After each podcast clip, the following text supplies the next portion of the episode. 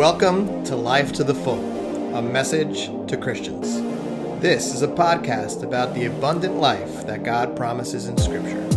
We want to inspire those who are frustrated with themselves and their communities to live a transformed life that will impact the world. Our primary purpose is to be a platform that will impact the world through conversation. We want to invite others to connect and unite in curiosity, vulnerability, and responsibility. A Transformed Life is about growth, learning, and evolving.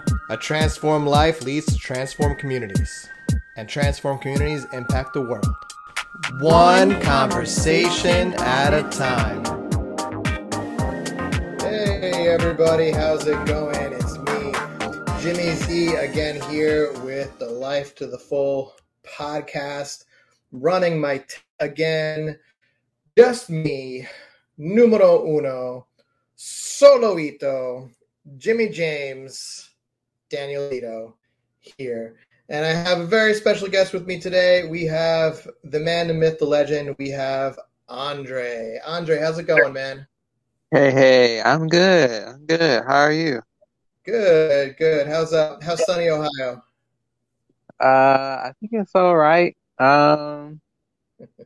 Did it rain earlier? It might have rained. I don't know. It's warm. It's warm outside, but we be getting some rain showers this week. Okay. So. Nice. Now, what time is out there? Like 5:30? You guys are only an hour behind us, right? Nope. It's 6:33 here. Man, I always get fooled with that. Like you're in like all the way out in Ohio, but somehow it's the same time. Yeah. Man, physics are hard. So cool. You working today? Are you off today? Nope, I am off today. So, yeah, and then I'm back tomorrow. So, good stuff. For a few other people to come here. How you been liking what we've been doing so far? Yeah, I think so far it's been pretty neat. Yeah, I think in like general,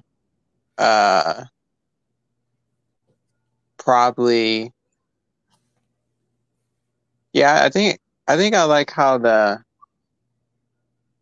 don't know. I think like that.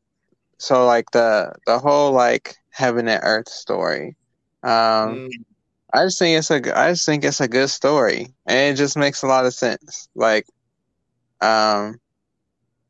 it's really helpful to understand it, especially like the last week one. I think that was like pretty helpful. Talking about the grace. Yeah, it was like the grace thing, I think. Yeah, how you talked about like the grace thing. Yeah, so I don't know. I thought it was like I think it's like pretty helpful. I'm glad to like. It's always fun to have like those like. I guess like those like back roots. Or like those roots where it's like. You know, like, what was it like back then? It was like this back then, and this is how they thought. And, yeah, like, that's just important. I think it's important to, like, know that, you know, because it puts a lot of things in place. Yeah, absolutely. Like, the back end of stuff is always really cool. I always like getting the scriptures, like, reframed for me. It's like, oh, I thought I knew this. Oh, man, I knew nothing. Like, not like nothing, you know what I mean? But it's like, it just helps you it gets that shift, you know? Yeah. I don't know, is this, well, I know, because, like, we talked about the grace thing. I don't know, like at some point, like, we're going to talk about, like, the, like the salvation thing, like how Paul thought about that. Yeah. I think Paul would probably say salvation would have, save for the new creation, for the now and the not yet. That's the way I think Paul would frame it. Salvation is definitely something that I think lots of people have been arguing over for a very, very long time. So I don't know if we'll be able to necessarily bring super clarity to it. I mean, I hope we can. I hope we have. I think one of the things we'll learn with Paul, we might actually cover this today. A lot of things kind of Paul just says. He just kind of makes an offhanded comment, where this was obviously like months of study that he probably did with a group of people, and he's kind of just like referencing it. So that can make Paul difficult in one sense, but as we see, like with the whole narrative that we're looking at, do you mean like in terms of salvation of like what happens when I die, or like what's the point of Christianity? Or yeah, kind of like what it, I guess, kind of like what it is, because it's like used in like so many different ways. Like this is what it means, like. Like you go to heaven when you die, you're forgiven. But I have like thoughts about it, but like it's just used in so many like different ways, so. Gotcha. Yeah. So we'll see, if at the end of it, if you feel like, I still would want to know more about that. Maybe that's something for a round table we could do. Or we could study a book out in the future, something like that. Are you an N.T. Wright fan as well? I know I have you guys reading some N.T. Wright books. I guess I like N.T. Wright. I mean, yeah. I think like a lot of times, like I always like listen to like, like Richard Rohr stuff. But I know that's more like like the mystic side. Sure. But yeah. Gotcha. Yeah. Yeah. We're just having a conversation here about salvation and, what salvation. So, it's obviously a topic that's, totally been settled. No, nobody argues about this ever, very simple thing to talk about. I mentioned N.T. Wright because his book Surprised by Hope, I think, was very like influential for me in kind of understanding all that thing. And he likes to say the Bible doesn't really say much about like what happens after you die. The Bible concerns itself more with life after death. So I think if salvation is anything, it's more of that. It's the present reality we get to live in now. And it's the future hope of, everything being made new when Jesus returns. So, that's what I would say would be my short answer for salvation. But Dave, how's it going over there in rainy Staten Island? I'm doing all right. Had a few little technical difficulties getting in today. No worries. But I made it. Yeah, I'm glad you're here. Was it the StreamYard app? Was that fine?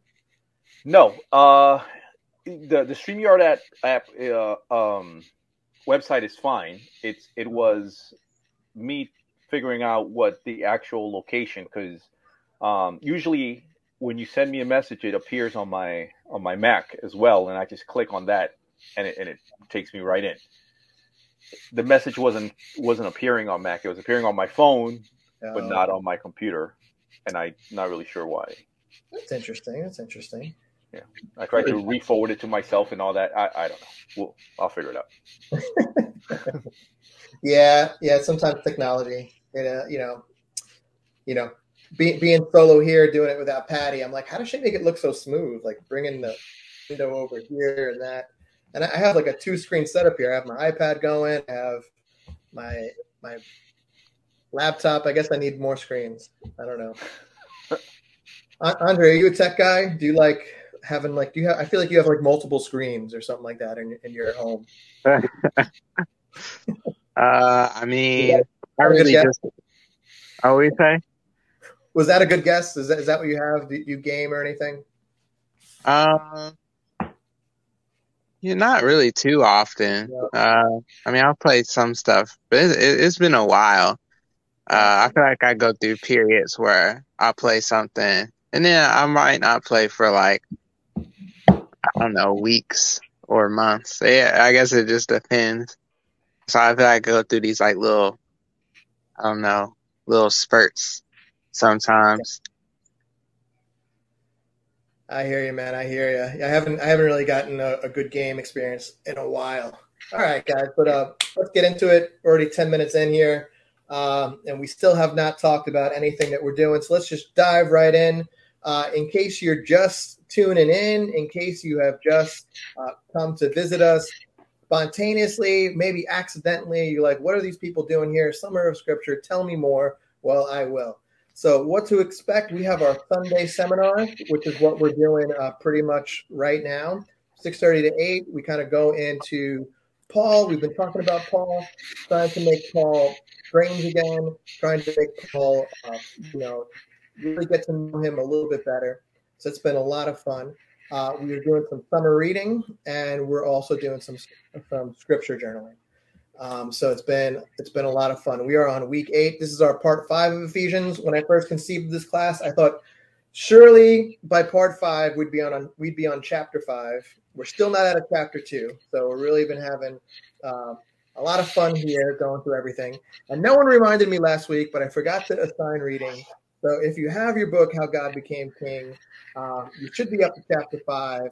We're going to go 2 more chapters in. We're going to do 6 and 7. That'll bring us out of part 2. And then from there, our final times together, we'll be finishing that book. Your commentary, Paul, for everyone, the prison letters, that's something that if you wanted to get on your own, you kind of be going through Ephesians and really all the prison letters. It's a great little commentary by N.T. Wright. It's been an N.T. Wright summer. We have our scripture journals. Hopefully you've had a good chance to get into it and, take some notes as we're going through all this together. If not, it's just a great resource to have. I'm a big fan of these books. You can get them. This one, as you can see, it's just a single book, one letter to the Ephesians by Paul. It's nice. You get, for every page of scripture, you get just a blank page where you can just write your notes, and you can do some really cool study, some really cool stuff. So I'd highly recommend you guys get that if you are looking for it. And as always, please consider supporting us on Patreon so we can do even more great things like this, have more classes, have more discussions, more roundtables. Maybe we can do a deep dive on salvation. I think that'd be a great topic to talk about. What has salvation been to different church groups throughout history, and and biblically, what does that mean? So I think that'd be a really cool thing to look at and to study out together. All right.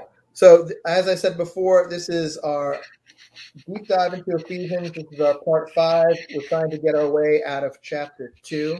So that should be lots of fun if we're able to do that. We'll see how we do. Okay. Awesome. So I'm getting some type of echo. I want to see. Oh, okay, good. Now we're good. Awesome. So Ephesians part 5. So just some things in review. We want to recall from what we've talked about before, that Ephesians is basically an apocalypse, right? Chapters 1 through 3, which we'll hopefully get out of today, is Paul's, prayer or Paul's apocalypse. Paul is helping us to comprehend the apocalypse. And the back end of Ephesians 4 through 6 is us responding to that apocalypse. Now that we've had it, what should be our response to it? All right. So we're looking at the macro here for chapters 1 through 3. Chapters 1 through 3. Remember, it's a big chiastic structure, which is very, very interesting to look at. Again, when you're looking for these structures, you're looking for key repeating words or ideas, or sometimes like counter ideas, as we'll see in one of the chiasms that we look today. We've kind of been going through the front end of Ephesians 1 through 3, where there's a victory song, there's a prayer, there's 2 narratives, and in the center is Jesus that we'll get to today, hopefully. And then on the back end, coming out of that, there's another narrative, another prayer, and another short song of praise. We talked about Paul's conception of this age, or now, and the age to come, or the not yet, and how this age is characterized by evil, sin, death, slavery to the powers, violence, and being under a curse, right? Earth. This is the state of earth right now. And then we have the age to come, that hope for justice, love, life, freedom, shalom, or rest, and blessing, right? And this is a very Jewish idea, but in a Jewish conception of this, what people were expecting as they read through the scriptures was there would be an age, and then there would be some type of cataclysmic change, and then there would be the age to come. There'd be a very quick transition. There'd be a before and after. But what happened in Jesus, right, is that Jesus kind of is a piece of the future, a piece of the age to come that invaded the present, invaded this age, did not automatically consume all of creation, although there is a hope for return. When Jesus comes, again, in the Hebrew scriptures, it's called the day of the Lord, and this was expected to be something that would be intense. This was expected to be something that would be like a big major event, armies coming together against other armies, the world being made new. But what was confusing, and this is part of the thing that kind of melted Paul's brain, as we talked about when he had the apocalypse, when he met the risen Jesus, is that you had Jesus, who was clearly a piece of new creation, right? But God had not made all things new. God had not completely made everything right. We talked about Paul's worldview. You can see this big diagram here. We've gone through it on an earlier one of these seminars more in depth. Paul's assumed worldview. Most people just assume the point of Christianity is, here's me, I'm a sinner, I want to be saved from my sins.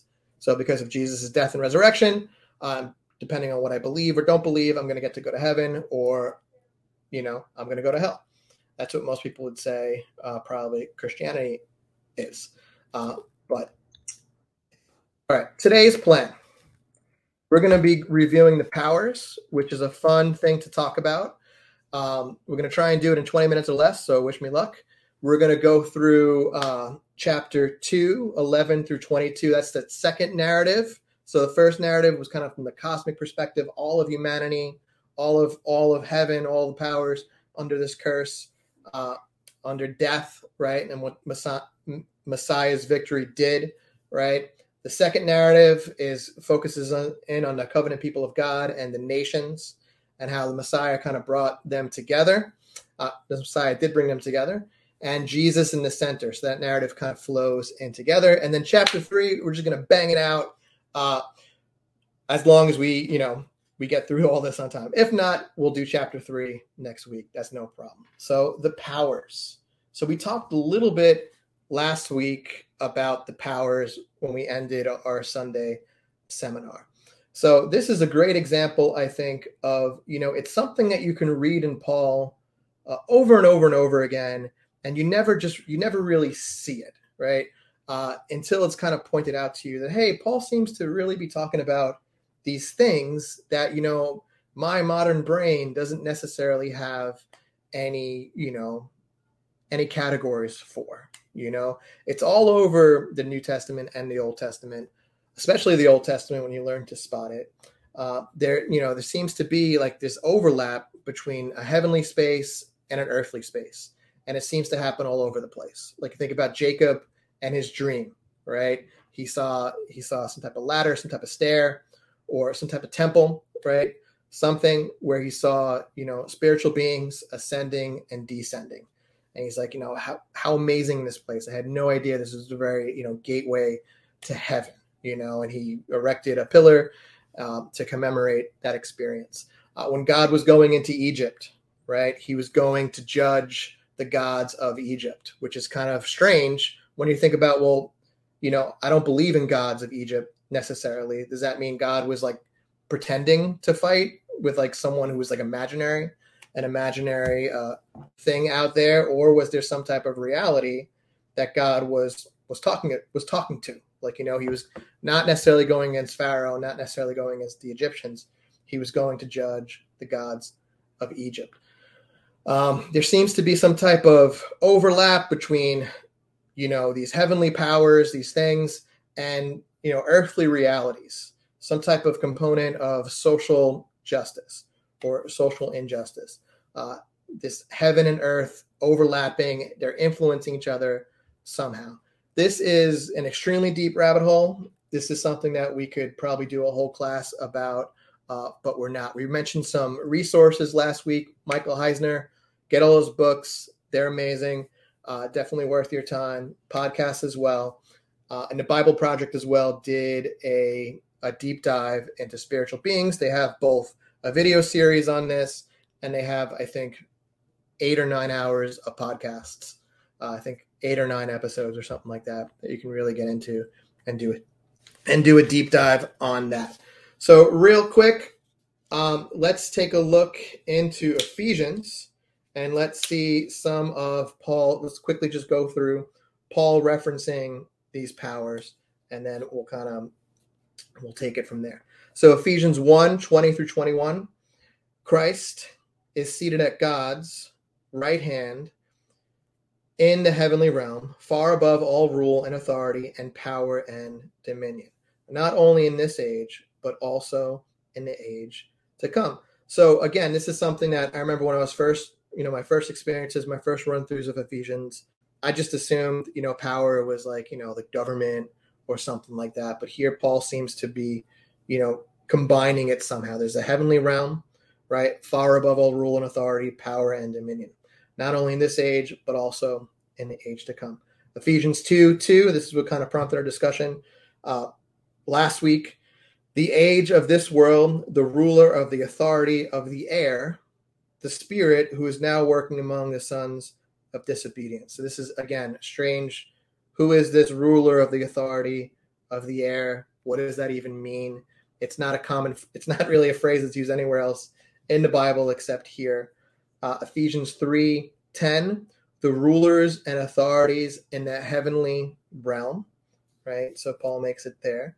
In Ephesians 6:12, not flesh and blood, but the rulers, authorities, the cosmic powers of this present darkness, the evil spiritual beings in the heavenly realms. So as we'll see, as we kind of get on the back end of Ephesians on our way out, right, kind of the ultimate conclusion to Ephesians in chapter 6, the enemy is never another human being, right? It's these strange heavenly powers, cosmic powers, right, of this present darkness, these evil spiritual beings, and somehow in rebellion against God, right? So this is something that, it's very interesting.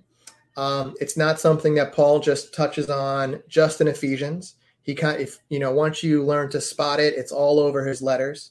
It's in Colossians, Galatians, 1 Corinthians, and Romans, right? We'll just, we can even just read through a few of them. In Colossians 2:15, it says, after disarming the rulers and authorities, he exposed them to public shame, triumphing over them in the Messiah. All right. Colossians 1:15-16. All things were created in him, things in heavens and things on earth, the visible and invisible, whether thrones or dominions or rulers or authorities. All things were created through him and for him. So, you can even go to Galatians 4:8-9. You were enslaved to what by nature were not God's, the weak and impoverished elementary powers.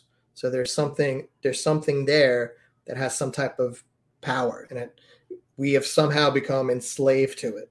You can even back up into Galatians 4:3. We were enslaved under the elemental powers of the cosmos. Go skip to Romans. Neither death nor life, nor angels nor rulers, nor the present nor the future, nor powers, nor anything in all creation will be able to separate us from the love of God, which is in Messiah Jesus, our Lord. So Paul has, again, a very detailed view here. He has a very, specific architecture in his brain when he's thinking about these things that, he calls by various names. We're not summarizing here, calling it the powers. But it just seems to be some type of heavenly reality that has influence, has power over human beings. The ruler of the, spirit of the air, right?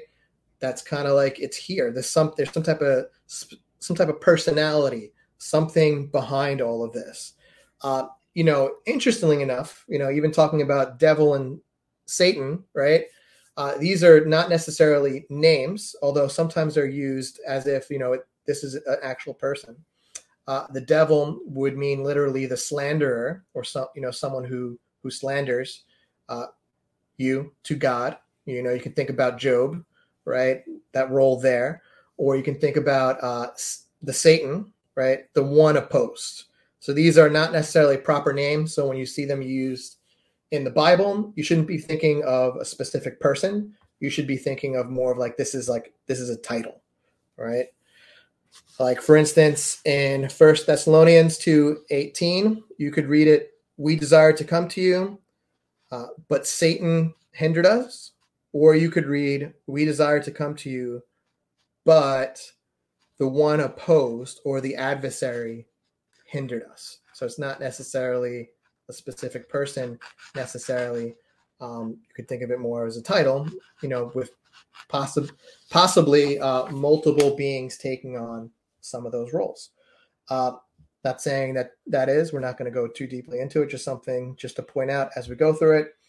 Romans 16:20, the God of peace is soon to crush Satan under all of y'all feet, right? So again, that could read, the God of peace is soon to crush the adversary, or the one opposed, under all of your feet. So just something to think about there. So this is something that's backed up even in the wider New Testament. So this is not just Paul's idea. This is something that, you know, the gospel authors as well would also agree on, right? So it's there too. So, you know, you think about, remember Paul's writings being the earliest writings that we have of Christianity, and we covered in the beginning. So, you know, we're looking at something here that where, you know, years later when they eventually wrote down the gospels, these are things that people agreed with. So we can look at real quick. We'll look at these. John 12:31. Now is the judgment of this world. Now the ruler of this world will be cast outside. Or you go right to 12:42. Nevertheless, even many of the rulers believed in Jesus. So, you know, it's interesting if you think about, well, who is this ruler that was cast outside? Is this Pilate? Is this Rome? You know, it seems to be, you know, there seems to be some overlap here between Paul and the author of John. Let's look at Luke. Luke 22:52-53. Jesus said to the ruling priests and commanders of the temple and the elders, this is your hour and the authority of darkness. You know, talking about, you know, Jesus is about to die. This is your hour, right? Speaking to the priests, the commanders of the temple and the elders, this is your hour and the authority of darkness. So again, that seems to be, you know, similar language here to what Paul is using. We can go to Romans. Let's go to Romans 13:1. Let every person submit themselves to the governing authorities. And then you skip over to Romans 8:38-39. Yes, that's where we should have parked. For I am convinced that neither death nor life, nor angels, nor rulers, nor things present, nor things to come, nor powers, nor height, nor depth, nor any other created thing will be able to separate us from the love of God, which is in the Messiah Jesus our Lord. So when you kind of stack all these together, you have the authors of the New Testament, the gospel authors rather, they seem to be using similar language, or they have a similar architecture set in their head that Paul does. So here are just some cool things to look at, right? So take a quick look at it. My screen is not playing nice. All right, cool. We did that. Thank you. All right, some parallel realities, heavenly and earthly, right? The powers they have existence in heaven and on earth, and there's some type of parallel overlap. Divine and human. In some cases, it seems like they're divine. Sometimes they're human. There's some type of architecture they have in their brain where those things don't necessarily contradict. Spiritual, but yet at the same time political. These are spiritual realities, yet they somehow influence political realities, governments, any type of political organization, thinking even of a church or a company or, a group of people together. Invisible, right? But yet there is some type of structure to it. It produces something which, can manifest in the physical realm. Colossians 1:16, things in heaven and things on earth, visible and invisible. So just something there for us to look at. All right. So we're going to skip this. You can do a deep dive and you can kind of get a whole bunch of terms in what, Paul has done.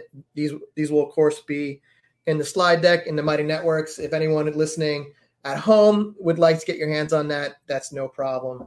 I can send that over to you. Just DM me and I will, give you access as well to these slide decks. That's not a problem. Okay. So there are a few key texts that we're not necessarily going to go into, but these are good things for you to do deep study on your own. 1 Corinthians 2:6-8, Romans 8:35-39, and Ephesians. Well, we're doing that now, 20-23, to kind of get a sense of these powers. All right. So some key understanding here. Powers, spiritual beings invested in the political, ethnic, religious, gender, and socioeconomic structures. Their purpose seems to be to divide humanity by tribes, assigning value to some and, assigning lesser value to others. Defeated by Jesus, but yet somehow still present. So you have this idea of two ages. So even though they've been defeated, they do still seem to be here. So that's kind of like an overview of the powers according to Paul. Any questions on that real quick? Guys, feel free to unmute yourself. I might have to do that. All right, go for it, guys.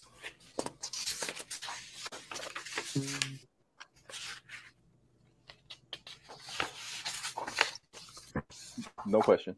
Nope, I think that makes sense. Thinks it makes sense. Cool.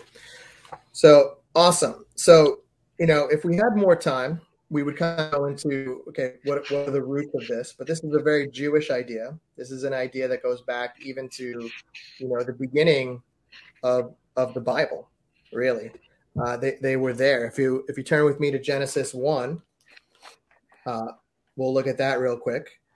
Then God said, let there be lights in the dome of the skies to separate the day from the night, and let them be for signs and for seasons and for days and for years, and let them be for lights in the expanse of the heavens to give light on earth.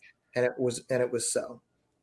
God made the two great lights, the greater light to rule the day and the lesser light to rule the night, and the stars. God placed them in the expanse of the heavens to give light on the earth and to rule the day and the night, and to separate the light from the darkness. So me, as a person who loves science, if you're going to, guys know me, I love astronomy. That's kind of my jam. I read that and I just hear, all right, cool. God made the stars, right? We have to remember, how old this book is. And when they're, when an ancient reader is reading this, they're not just seeing stars up in heavens. They're not just seeing giant balls of gas, right? And nuclear fusion furnaces, right? They're seeing spiritual beings. They're seeing these things that are way up there, and we're down here.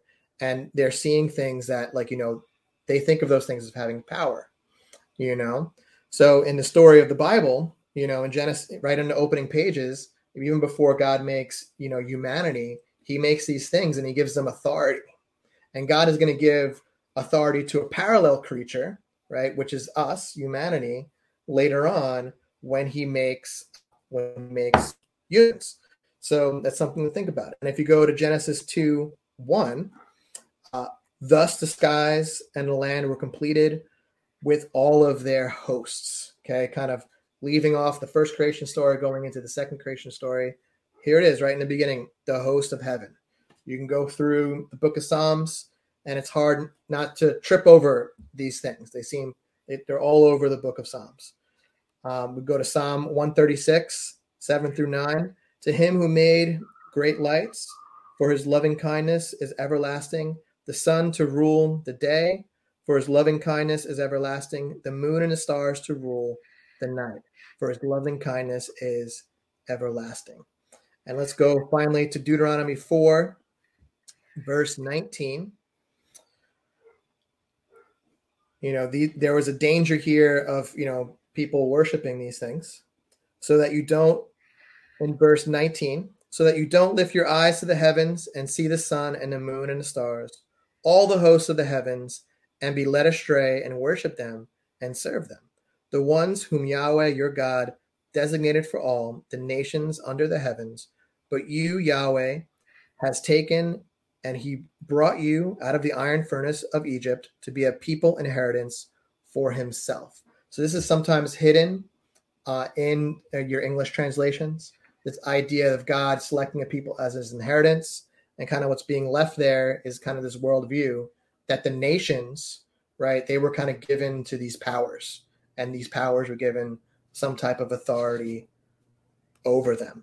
But what these powers have done, right, is if you think about, you know, even the snake in the garden, you know, obviously snakes don't talk, you know, the first people, the audience would have known this, the original audience.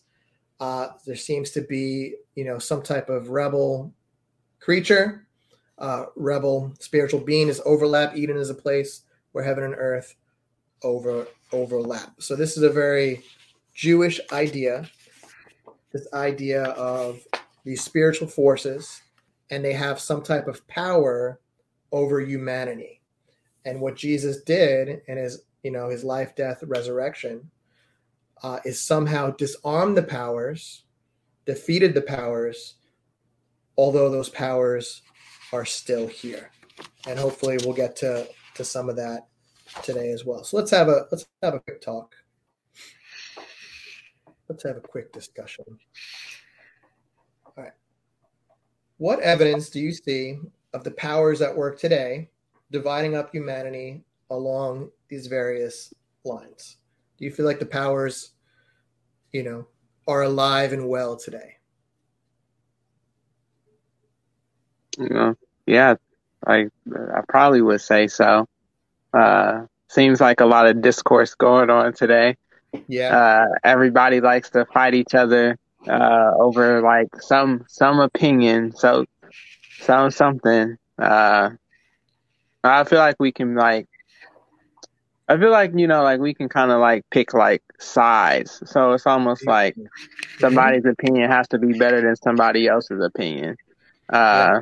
You know, and it's like, yeah, and then it's just a lot of discourse, you know. So yeah, I would say there's definitely something going on.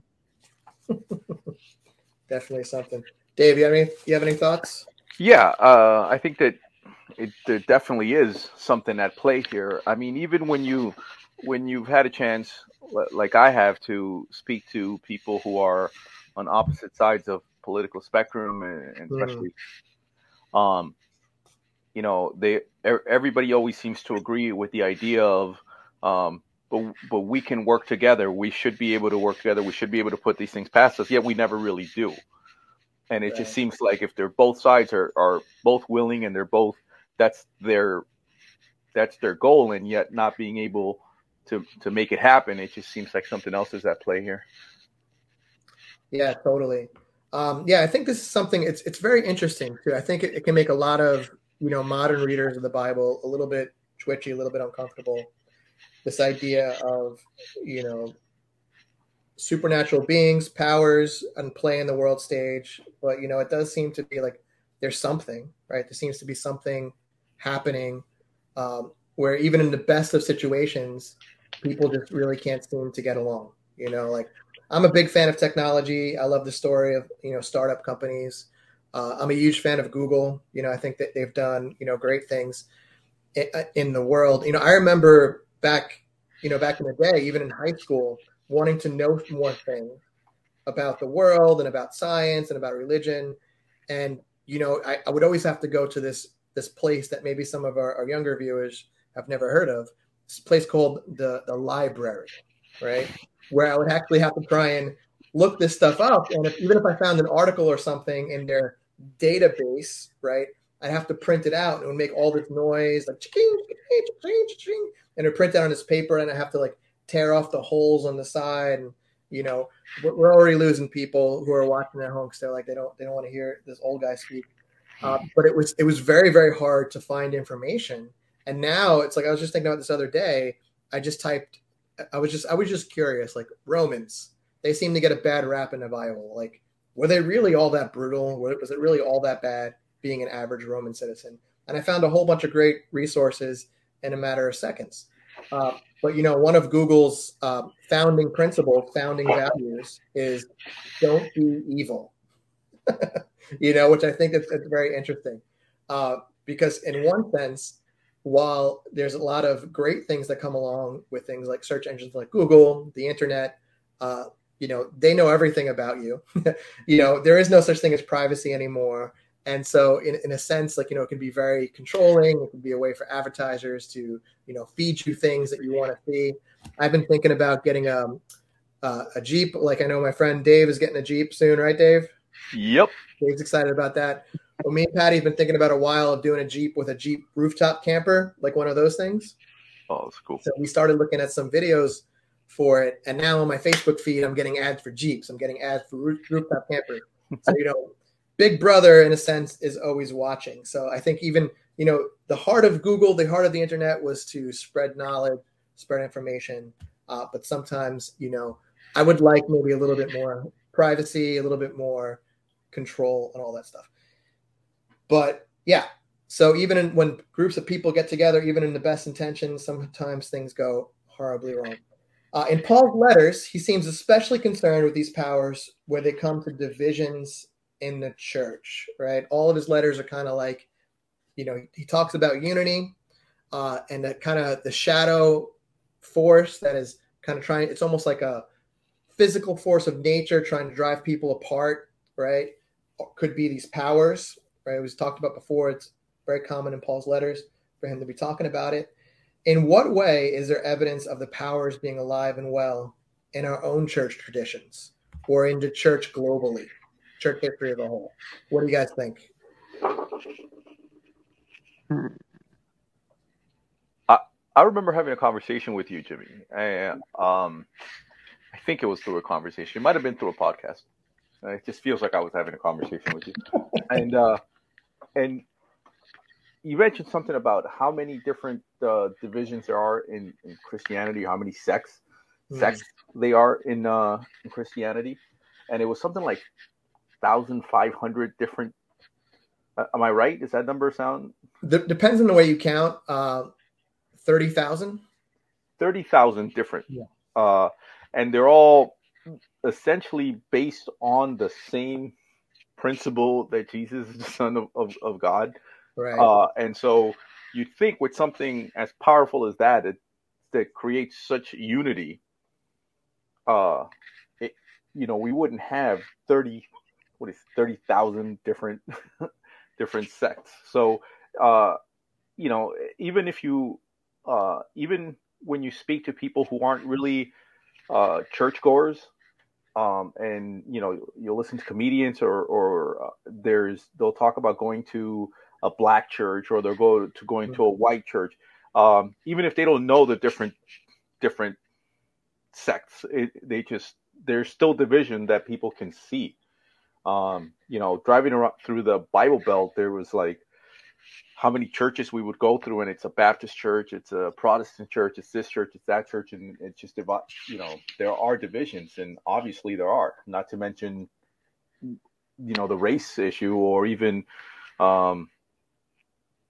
church where the rich people go, or the church where the not so rich get to go. You know, there's just divisions everywhere. Yeah, it's true. I think, you know, a lot of times like arguments over doctrine can, you know, kind of fracture people. I remember looking at one diagram of like church history, and even seeing like they had like, you know, everything really nice, well laid out. It was like the big tree, you know, and everything kind of had its own branch. I was able to find, you know, Stone Campbell, kind of like where we come out of, you know, and the Churches of Christ and all that fun stuff. And then I noticed in the bottom of the diagram, there were like these pieces of like wood, and it was like Mormons, you know, it was like a whole bunch. So even in whoever wrote that diagram, they were like, there are some people that we don't even consider them part of our tree, you know, because they're just crazy, you know. So I think that's something to think about too. It's like, you know, what is dividing us? Is it really doctrine? Is it really like these things that we make it about? Oh, like, you know, that's not a real church. They're not really Christian. I kind of question them a little bit. They're not really a Bible church. You know, I used to say, you know, many, many bad things about my Catholic brothers and sisters, where I felt like they weren't a real church. They didn't really take all this stuff seriously. That, you know, now I've reevaluated, you know, a lot of that, and been like, well, what really makes us so different? What really makes us, you know, apart? When, you know, I think Jesus and Paul would have wanted us all together. So cool. Have you guys ever experienced anything where you've kind of felt like, oh, why aren't we more united? Why aren't we more together with these other groups? And you guys just talk about, you know, anything where, you know, people tried to kind of bridge some of those gaps.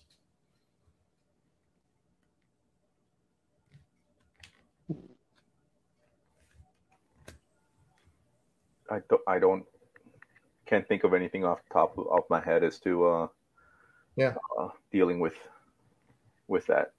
Yeah. Yeah. Do you guys think, like, you know, according to Paul, this is probably like a really big deal? Us all being unified? Yeah, I think so. Yeah. When I like think about like, I don't know. I feel like when I think about like, you know, like the Christ thing, you know, like, I don't know. I think about Christ as like a unifying thing, you know, mm-hmm. Like he's like the unifier. So when I think about that, I'm like, all things like unite in this one thing. And so it's like, it would make sense, you know what I mean? For like everything to like work together. Yeah. So it seems like it's pretty important, you know, especially like that thing where like Paul was like the wall, you know, like there was this wall and then the wall was broken down and it was Christ that broke the wall down. So it's like, yeah, Christ is the unifier. Christ is, you know, the thing. Yeah. Yeah, it seems like that. Yeah, hopefully we'll talk more about that today. So cool, guys. That was kind of us going over the powers. I know we only really dipped our toe in it. It really is a great topic. Maybe that's something we can do. It'd kind of be cool to do it for like Halloween or October, you know, kind of talking about these shadowy figures and, you know, these types of stuff. So maybe we'll do a podcast on that or some type of deeper dive at some point, some Halloween, probably not this Halloween coming up. All right, so now we're going to be hopefully closing out Ephesians chapter 2. So as we kind of get into the second narrative that we were looking at here, remember we went from the cosmic point of view to, you know, the covenant people of God. Remember 1-3, comprehending the apocalypse. And as we leave Ephesians 4-6, we'll be responding to having an apocalypse. And the whole thing is in, again, a chiastic structure, kind of bookending it at the beginning and the end of chapters 1-3 is a song, right? We have a song to the Father, Son, Spirit. And at the end, we have a song to the Father and the Son. And then the second level is two prayers, right? There's a prayer for an apocalypse of power, right? And then there is a prayer at the end, which we'll get into. And then we have those narratives. We have the two narratives. We're going to finish number 2 narrative now. And then we have another narrative on the way out. And in the center is Jesus. So it's all nice. It's the chiastic structure, you know, seems to be intentional. Sometimes I wonder, I don't know if anyone's ever done work on this. I don't know if this was like originally a device to aid memorization. Like, okay, I have a song, I have a prayer, I have a few stories, then I have Jesus in the center. I can remember that. And, you know, but I also think they're really useful structurally to kind of see what the author was kind of talking about. But, you know, so yeah, we just talked about that. So independently, however, Ephesians 11 through 18, which is the second narrative, and 19 to 22, which was Jesus in the center of chapters 1 through 3, they also make their own kind of chiastic structure, which is, it's very, very interesting. It's very interesting to look at. So this is kind of the structure that we're going to be looking here. We're looking at an A, B, C, D, D, D, C, B, A, right? And we're going to, don't worry, we have a nice kind of like thing that we can look at there where we can kind of get all into it. We can get all nerdy, right? So A, therefore, let's read this in the ESV and then we'll dissect it a little bit. So let's go to verse 11 in Ephesians chapter 2. Okay. Therefore, remember that at one time you Gentiles in the flesh called the uncircumcision by what is called the circumcision, which is made in the flesh by hands. Now you can kind of follow along the chiastic structure if you want on the screen.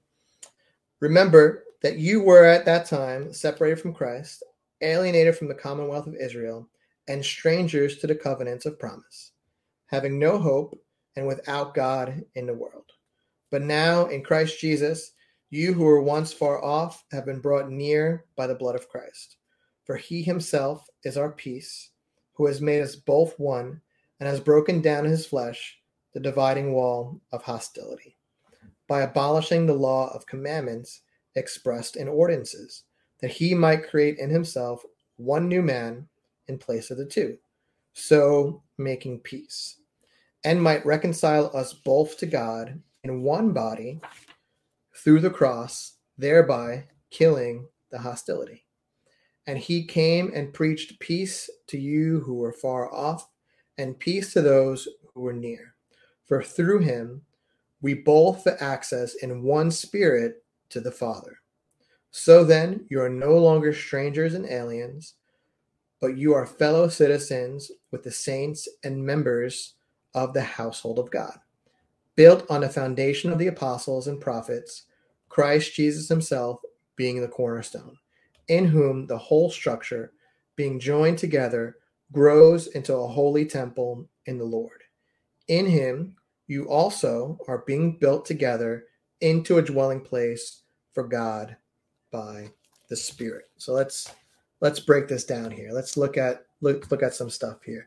So I did a whole color coordination for you guys, so you guys can kind of see some of the key words that should be jumping out at you to kind of like, you know, point out some of this chiastic structure for you. So in A, right, 11, we have in the flesh, you Gentiles in the flesh, by the circumcision, which is made in the flesh by hands. And you go down to 20 to 22, we have, instead of it being in the flesh, it's in the Lord. It's by the Spirit, or in the Spirit, right? So there's some type of bookending going on here. And then in our B's, right, we have, remember that you were at that time separated from Christ, alienated from the commonwealth of Israel, and strangers to the covenants of promise, having no hope and without God in the world. And you go down to verse 19, and you see, so then you are no longer strangers or aliens. It gets reversed, but you are fellow citizens with the saints or holy ones. Remember, we have to remember that translation. When we read saints, we're not thinking a stained glass window, or depending on the tradition you're coming out of. Tradition I'm coming out of, or I'm part of. You know, I think typically we would think of saints as, oh, that just means Christian. When you read saints, you want to hear Christian.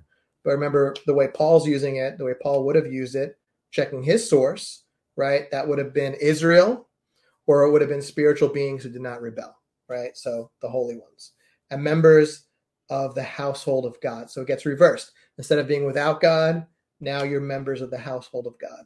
Getting to C, But now in Christ Jesus, you who were far off have been brought near by the blood of Christ, for he himself is our peace. And going to the other scene, verse 17, and he came and preached peace to you who were far off and peace to those who were near. So they were far off and they were near. They've been brought near by the blood of Christ, for he's our peace.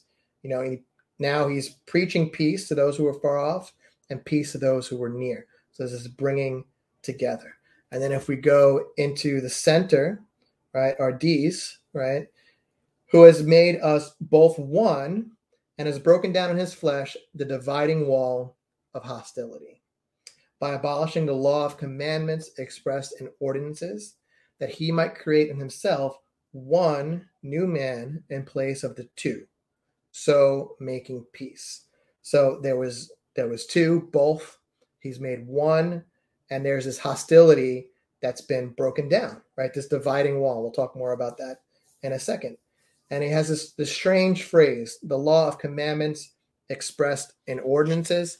And if you go to your logical flow translation, I like the way Tim Mackey kind of translated that for us in verse 15, page 9 of that one. 15.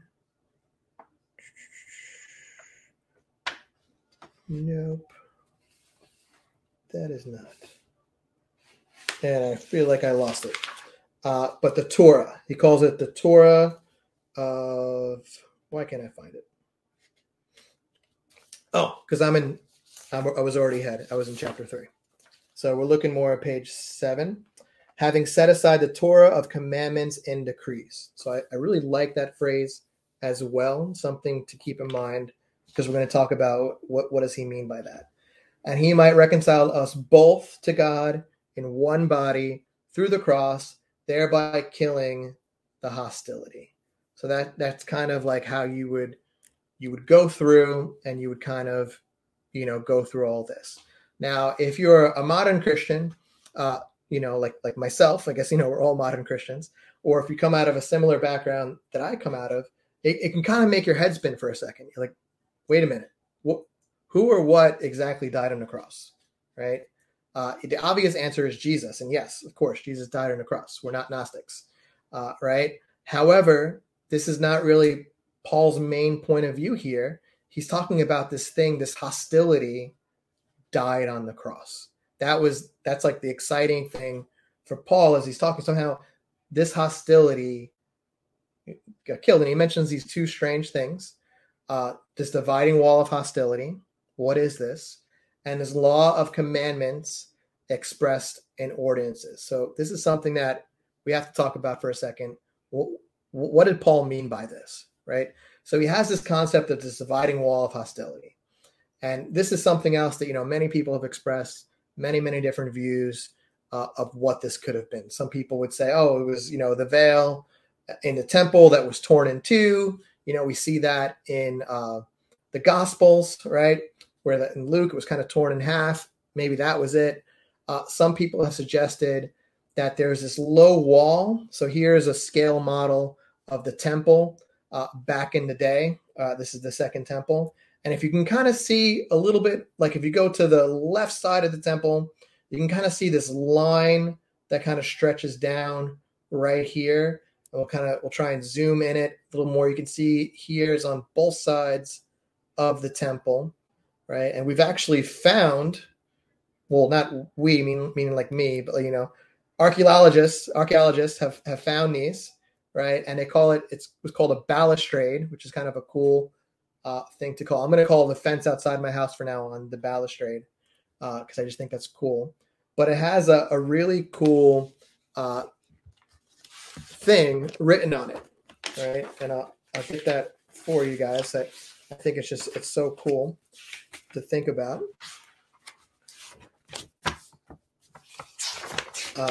On it, it says, there's an inscription that says, "No stranger is to enter within the balustrade around the temple and enclosure.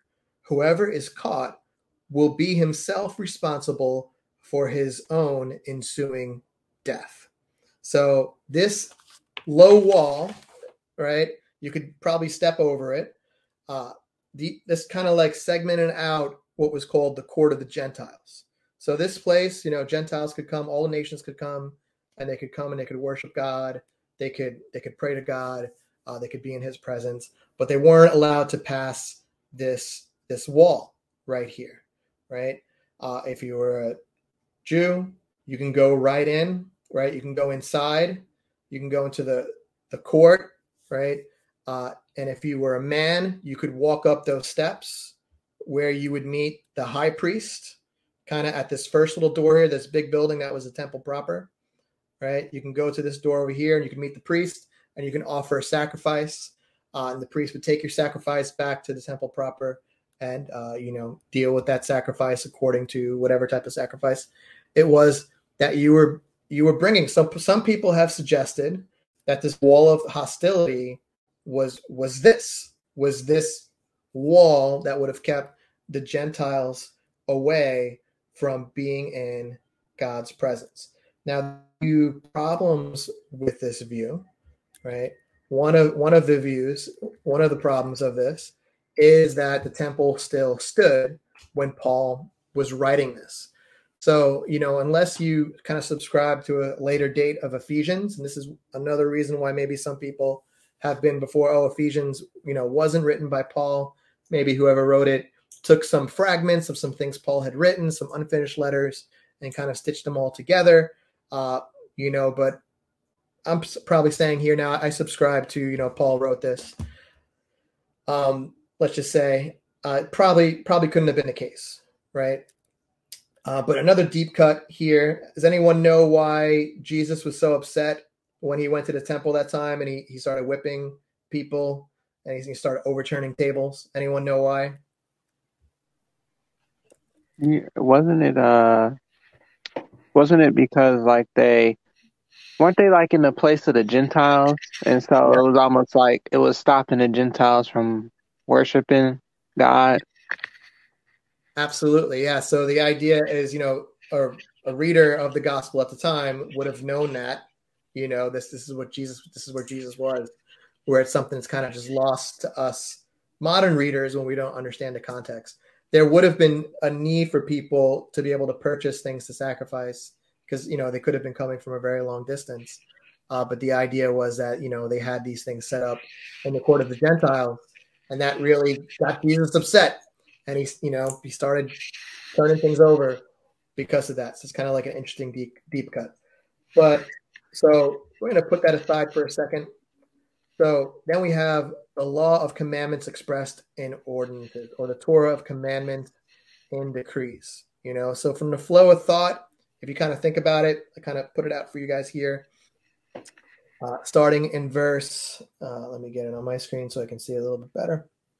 Starting in verse 14, he himself is our peace, the one who made the two groups into one, having torn down the dividing wall of hostility in his flesh, having nullified the Torah consisting of commands and decrees, in order to create the two groups into one new humanity, making peace. So it's clear, you know, if you really think about the context, that this dividing wall of hostility and this Torah consisting of commands and decrees, right? Or the way, you know, the ESV put it, right? Law of commandments expressed in ordinances, they're the same thing. So this Torah, or this law of commandments expressed in ordinances, is kind of the same thing as this wall of hostility. So this brings us to kind of like the paradoxical role of the Torah, right? So this could be something that could be fun to talk about because, you know, I'm a big fan of the Torah. I'm a big fan of the Tanakh. But, you know, I think on a superficial reading here of Paul, it could be, you know, someone could say things like, oh, well, you know, we don't need to follow that anymore. Well, that's not important anymore as the New Testament. So I think it's, you know, this could come up when you're talking about Ephesians. So it's important to stop here for a second and discuss a little bit.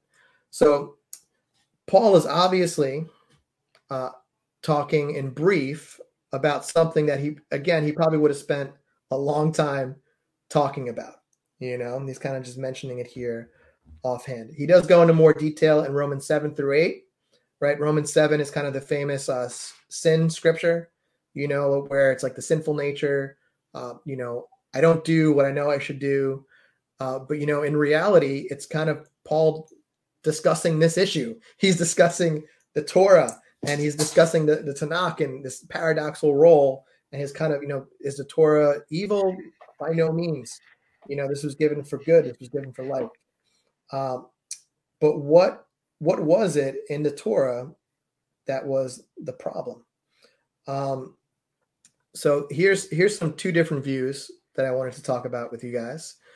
So the first view is kind of, if we think about, you know, remembering the whole story, right? If we go back to Genesis, and like I always like to say, everything basically goes back to Genesis 1 through 11, or if it doesn't exactly, it goes to another passage in the Old Testament somewhere that eventually works its way back to 1 through 11. So you think about the first command in 2:15, first command, don't eat of this tree, right? You have sin in the form of some snake, some type of power, right? Work through that commandment.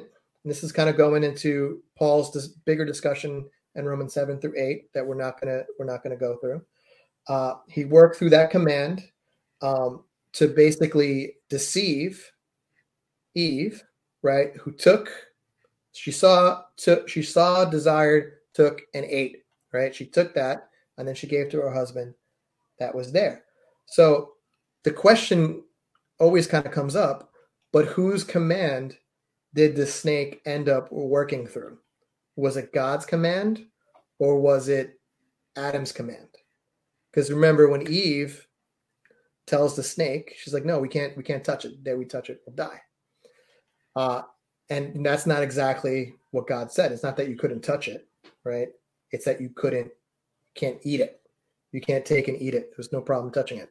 There's supposedly an old story. I haven't been able to find this, where the snake kind of like grabbed the tree and like shook the tree and some fruit fell down. And then the snake didn't die. It called into question everything that Eve had ever thought about what she knew about God and, you know, the nature of God. These stories are very, very deep. There's a lot of stuff packed in and there's really nothing to it. These stories, right? They're just like a few lines. But, you know, books and entire libraries can be filled with just people talking about these ideas. So there's this idea of, you know, people making a hedge around the Torah or additional commands, you know, kind of against so that you wouldn't even get near sinning. So that's an interesting question to think about. The other thing to think about is kind of the way the Jewish people thought of the Torah. They thought of the Tanakh in their day. And this is from one of George Carid's book. I don't know, Carid, I'm not that sure if I'm saying his name right, who's kind of like one of the most influential scholars about Paul, really of the New Testament and Christian studies in general. But he wrote in one of his books, Paul's Letters from Prison. This kind of gives you an idea of, you know, what the Jews kind of thought when they thought about their Torah or the Tanakh. And the letter of Arceus, verse 139, we read that Moses, by the gift of the Torah, and this is kind of quoting from this ancient rabbi, hedged us about with impregnable ramparts and iron walls to prevent all contact with any of the other nations and to keep us pure in body and soul, free from futile speculations, worshiping the one Almighty God above the creation. So you have this idea of like this way of looking at the Torah or the Tanakh as this is God's gift to keep us separate from the nations. This was God's gift to protect us from being like these people, you know? And you can kind of see this a lot in, you know, Jesus's and in Jesus's story in the Gospels of Jesus kind of trying to break this down. Jesus not really ceasing to be Jesus not disavowing his Jewishness, right? But Jesus, in a sense, kind of breaking down this idea that having the Torah, having the Tanakh somehow makes you special or makes you better than all these, you know, Gentile, pagan, crazy nations, right? So what was meant to give life and protection, think about Isaiah 5:2, led to Israelite nationalism and hostility between Jew and Gentile. And somehow, on the cross, Jesus killed this. Jesus kind of took it into his body. It died there with him. And he kind of overthrew this power, right? This dividing wall of hostility. So something, interesting to think about. George Card makes a few other points too, that only the annulment of the legal code could this barrier be removed. And Paul says this was done in his flesh, right? So Paul is claiming three things here. One, that Jesus deliberately drew off onto himself the hostility between Torah observant Jews and those Gentiles whose company they avoided, right? Think about Acts, think about Paul's letters. Peter wouldn't even eat with them. He wouldn't eat with Gentile believers. Do you believe it? Right? And their confrontations over that. And a lot of Paul's letters kind of being like, no, guys, this is the whole point of the whole story. We're all supposed to be together. It's not supposed to be about Jew or Gentile anymore. It's supposed to be about these communities where all these barriers are gone. We can be together. That this hostility brought him to the cross. It was this hostility, right? That because he refused to return to hostility, it died there with him. There's almost like this idea that there was this expectation from the powers that Jesus or God at one time would retaliate, right? And we'll talk about this later in chapter 3, where this is like the open secret. You think about the Bereans going back and reading their Tanakh, reading their Hebrew Bible. It's because, wow, this was here the whole time. This was here the whole time, and we thought God was going to come like a warrior, and as a warrior, he was going to destroy all these nations, and we were going to be in charge of everything, right? We were going to be in charge of the world. We were going to rule the world.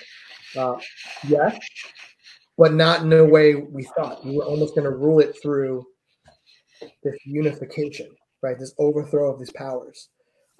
This narrative that we just kind of went through, you guys right here, it's backed up substantially by the gospel narratives. Can't really read through it once you see it without tripping over it. And to Paul, this is something that this would have been proof that his churches were doing well, were what they were fulfilling, what the point of the whole story was: Jew and Gentiles mixed freely on equal terms. It's in every single one of his letters. We're going through Ephesians because, it's one of the easiest, I think, to kind of see this concept spelled out. So to Paul, this is something that was, vitally important. So let's talk about this real quick. So I think when most people think of the cross, right, and I'm not saying this isn't true. It is true. We think of Jesus as the atoning sacrifice for our sins, right? We think about it, me personally. It's something that's often taken as given in Christianity. Most, even outside the church, we assume that the grand purpose of the crucifixion, death, and resurrection of Jesus would be to save me personally from my sin. Paul seems to take a different point of view here. What exactly did die on the cross, and how did it change things? Can this be enlightening or useful to talk about in your church circles? What do you guys think? We talk about, we do this thing every Sunday. We call it communion. Would this be something that it would be useful? Is this something that's appropriate? Or, even though Paul's not necessarily talking about, dying for your sins necessarily, creating this whole new world where the barriers are suddenly gone. What do you guys think?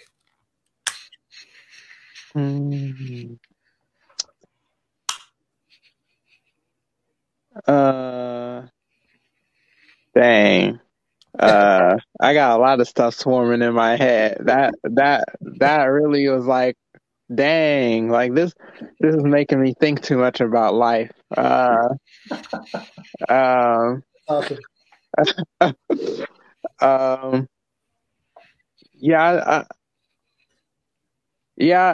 think that's true, because like when he mentioned the thing about like the hostility, I mean, I don't think that's something I ever noticed before, but like, that's true. Like, it seemed like the point that he said, like, the hostility is the thing that, like, was broken down on the cross. But it's, like, very rare, like, do you ever hear anything about hostility being, like, broken down, like, on the cross? Like, I think it usually is, like, you know, like, the atonement for the sins. I feel like that's, like, the predominant thought. Even outside of, like, you know, like, even outside of, like, you know, like, the church is kind of like, that's how most people view it, is like, it's just a sacrifice. But, like, no one ever really thinks of it about, like, oh, yeah, but, you know, Jesus killed hostility at the cross. You know, what does that mean, you know, like, for us? But then maybe it makes me think about that thing when Paul was kind of talking about, like, in Galatians, when he's talking about, like, he was like, you know, him himself was, like, crucified on the cross. And it's not, he's like, it's not I who live, but it's, like, Christ that lives through me. I don't know. And then something was running through my head about, like, it was something I probably heard the other day about, like, maybe, like, it's, like, more from, like, a, you know, I don't know. What I call it, a mystical sense, maybe, I don't know. But, like, when I think about, like, a person's ego, and that's, like, the thing that dies, you know, like, the thing that wants to kind of be, like, a separate, like, it wants to be separate from everything else, or at least, like, it wants to, like, have all these categories, but that's the thing that dies at the cross. And I don't know, I guess it's less about, like, an atonement and more so about the thing that was putting up a barrier, even though, I mean, I guess you could say, like, okay, the atonement happened there too. And that depends on what you think about the atonement, but yeah, I don't know if that makes sense. I'm just, like, throwing my thoughts out there. It's good. I appreciate it. It's good stuff. Dave, what about you? You know, I think that what we're looking at, or it seems to me that what we're looking at is a difference between an individual and community. And, you know, the point of view of, you know, Jesus died for my sins and for my salvation, for my atonement. It's very single person, individual type of thinking. But when Paul's talking, and I think this is a maybe this is one of the reasons that God chose, you know, Israelites or Hebrews, what, you know, is because they did have this sense of community, and that when Paul seems to be talking here, he seems to be trying to bring community back, trying to bring all, you know, he's saying Jesus died so that we all could be together, so that we could all be under God's grace or his umbrella. And I don't know if it's a Western thing, but we don't look at this as it's for all of us. It's for me. That's how we look at it, or that's how, at least how I've always looked at it from a Western point of view. Mm. Oh, can I add something else to that? Sure, go for it. Yeah, I think what David said. Yeah. I think that's it. It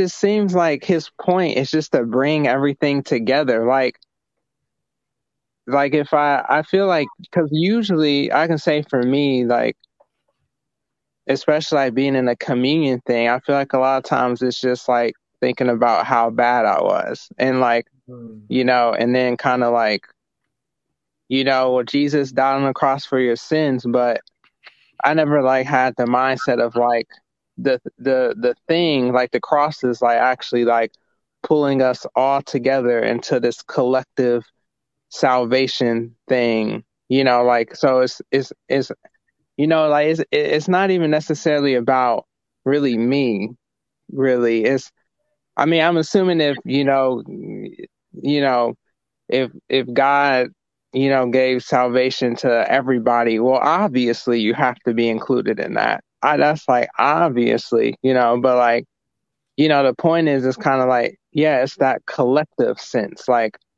it's like, so when I sit and I think about this, you know, like the cross, I'm thinking about everything is coming together again in like this thing. And that's a different idea. That's different. Mm. And, you know, it does track with a lot of other things that are said, you know, like consider, you know, don't consider yourself above others, think of others before yourself, you know, that whole concept. What's the point of that? It's if not to bring people together, if not to create more unity, you know, what does it matter how I'm thinking about other people unless it's for that purpose? Or if I think myself higher than other people, it's not for that purpose. Hmm. Yeah, it definitely does. It definitely does track, I think, with a lot of other things Paul says. So, you know, there is something. Yeah, I think in one sense, you know, like I am very grateful. You know, when I was first learning to follow Jesus and be one of his followers, that clarity of, hey, you know, he died for you, you know. He died for you, your sins, and now you get to be a part of this great family, this thing called the kingdom of God, right?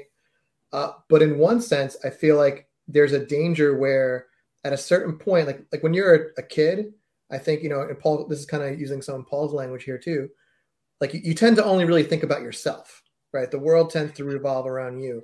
But at a certain point, you have to grow up and you have to think about other people.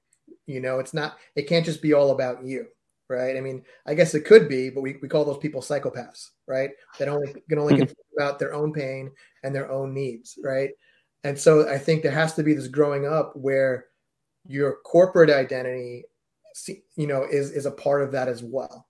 You know, like you're in this thing. And I think even in any church community, there are people that we don't like, you know. There are people who maybe we don't get along with as much as we would like to. You're going to find it in any family, you know, too. You're going to find it in a workplace. You're going to find that, you know, I think across denominational lines. And, you know, I think the ultimate tragedy is you're going to find that, you know, I think a lot of times between Jews and, you know, what Christianity has become. And there's really no, like, or not much of attention, I think, on any given Sunday or any given interaction with Christians of trying to figure out, well, how do we bring this all together? You know, like, I'm not in a good place with my spouse. I'm not in a good place with my friend. I'm not in a good place with someone in my church. And, you know, what's the point of all this stuff that Jesus did of killing this hostility if, you know, that can't be something that we need to push forward? One last question, as we're wrapping up here. How can the Torah of commandments and decrees possibly be different from the actual Torah? And how could this be considered a wall of hostility? And are there any cautionary tales for how we as Christians can approach the Bible?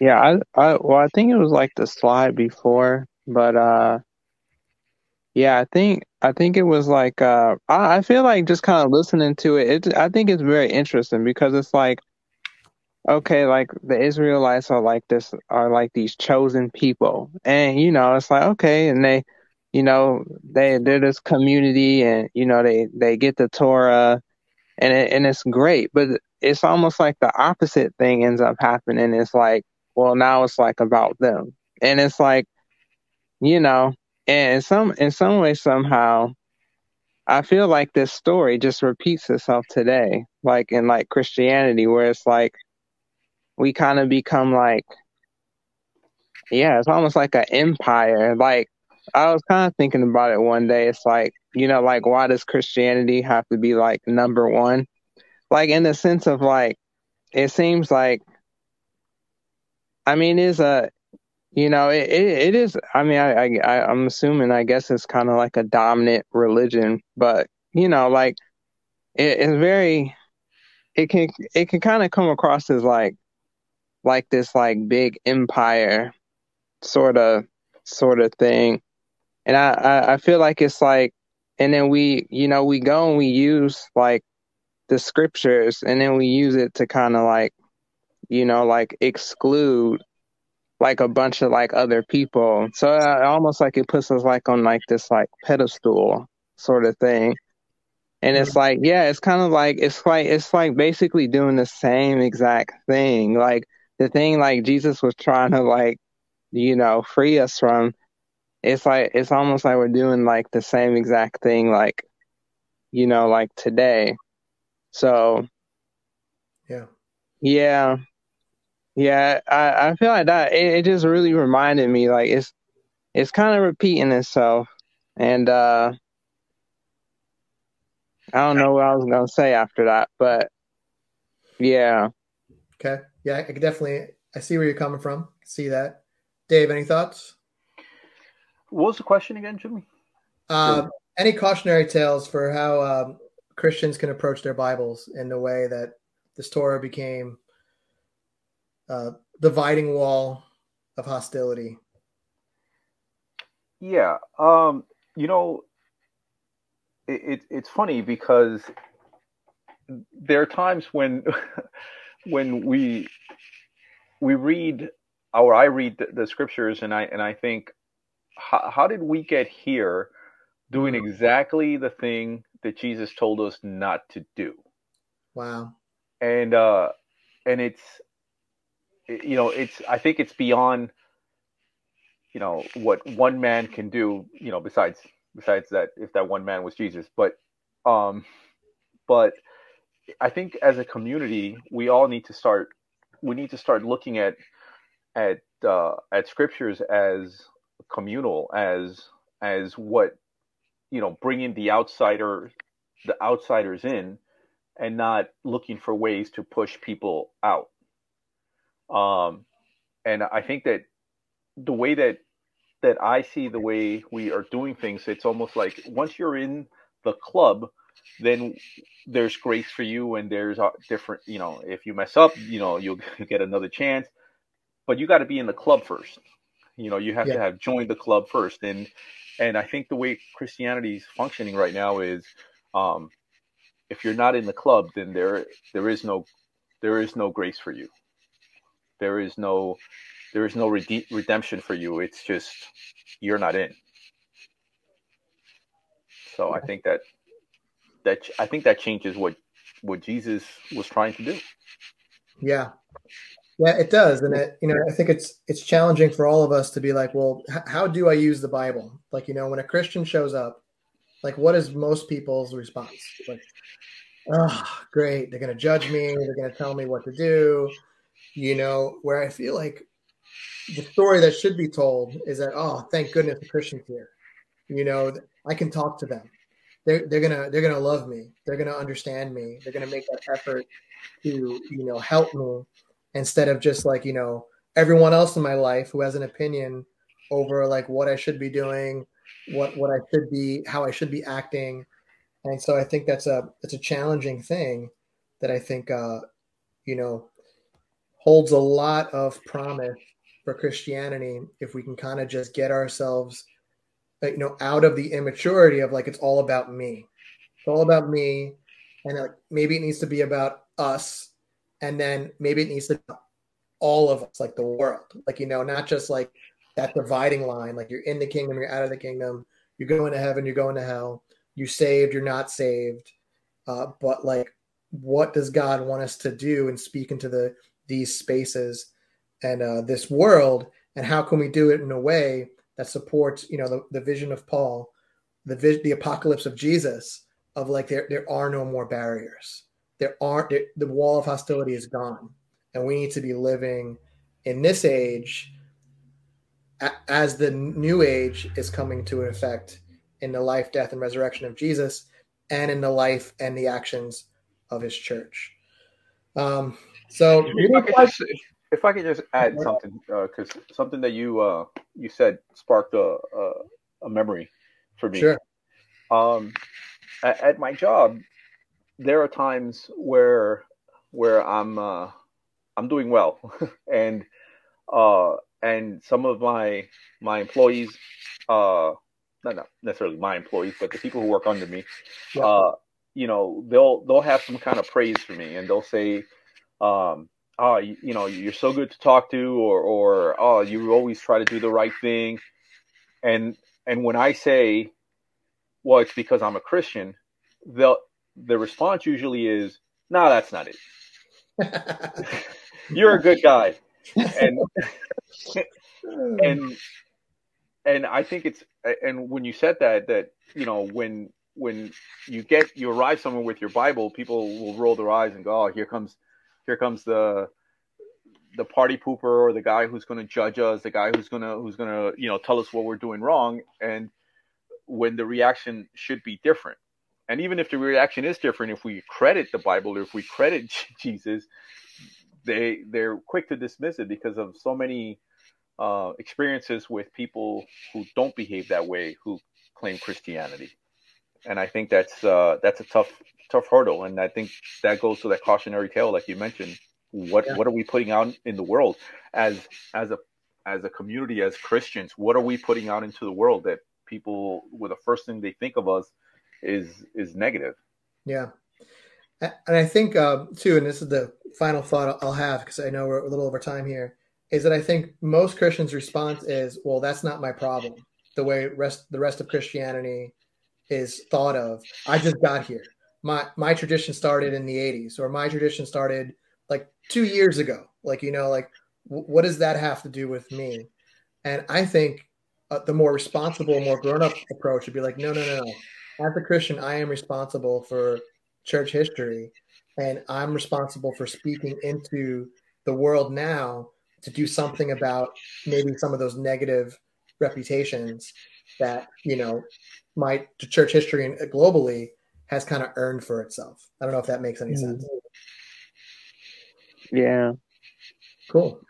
Awesome, guys. Well, I thought we were going to get out of chapter 2 today. We are almost there. We will fly through it next week. We have 2 more sessions, and then we'll be out of Ephesians. I know we can do it. You guys are awesome. Let's close it out. Who can say, I guess Dave, say adios, muchachos. Adios, muchachos. Go ahead, Andre, say it with your flair. And adios, muchachas. Is it chachas? Did I get it? I got it. Okay. Got it. All right, guys. Good night. Cool.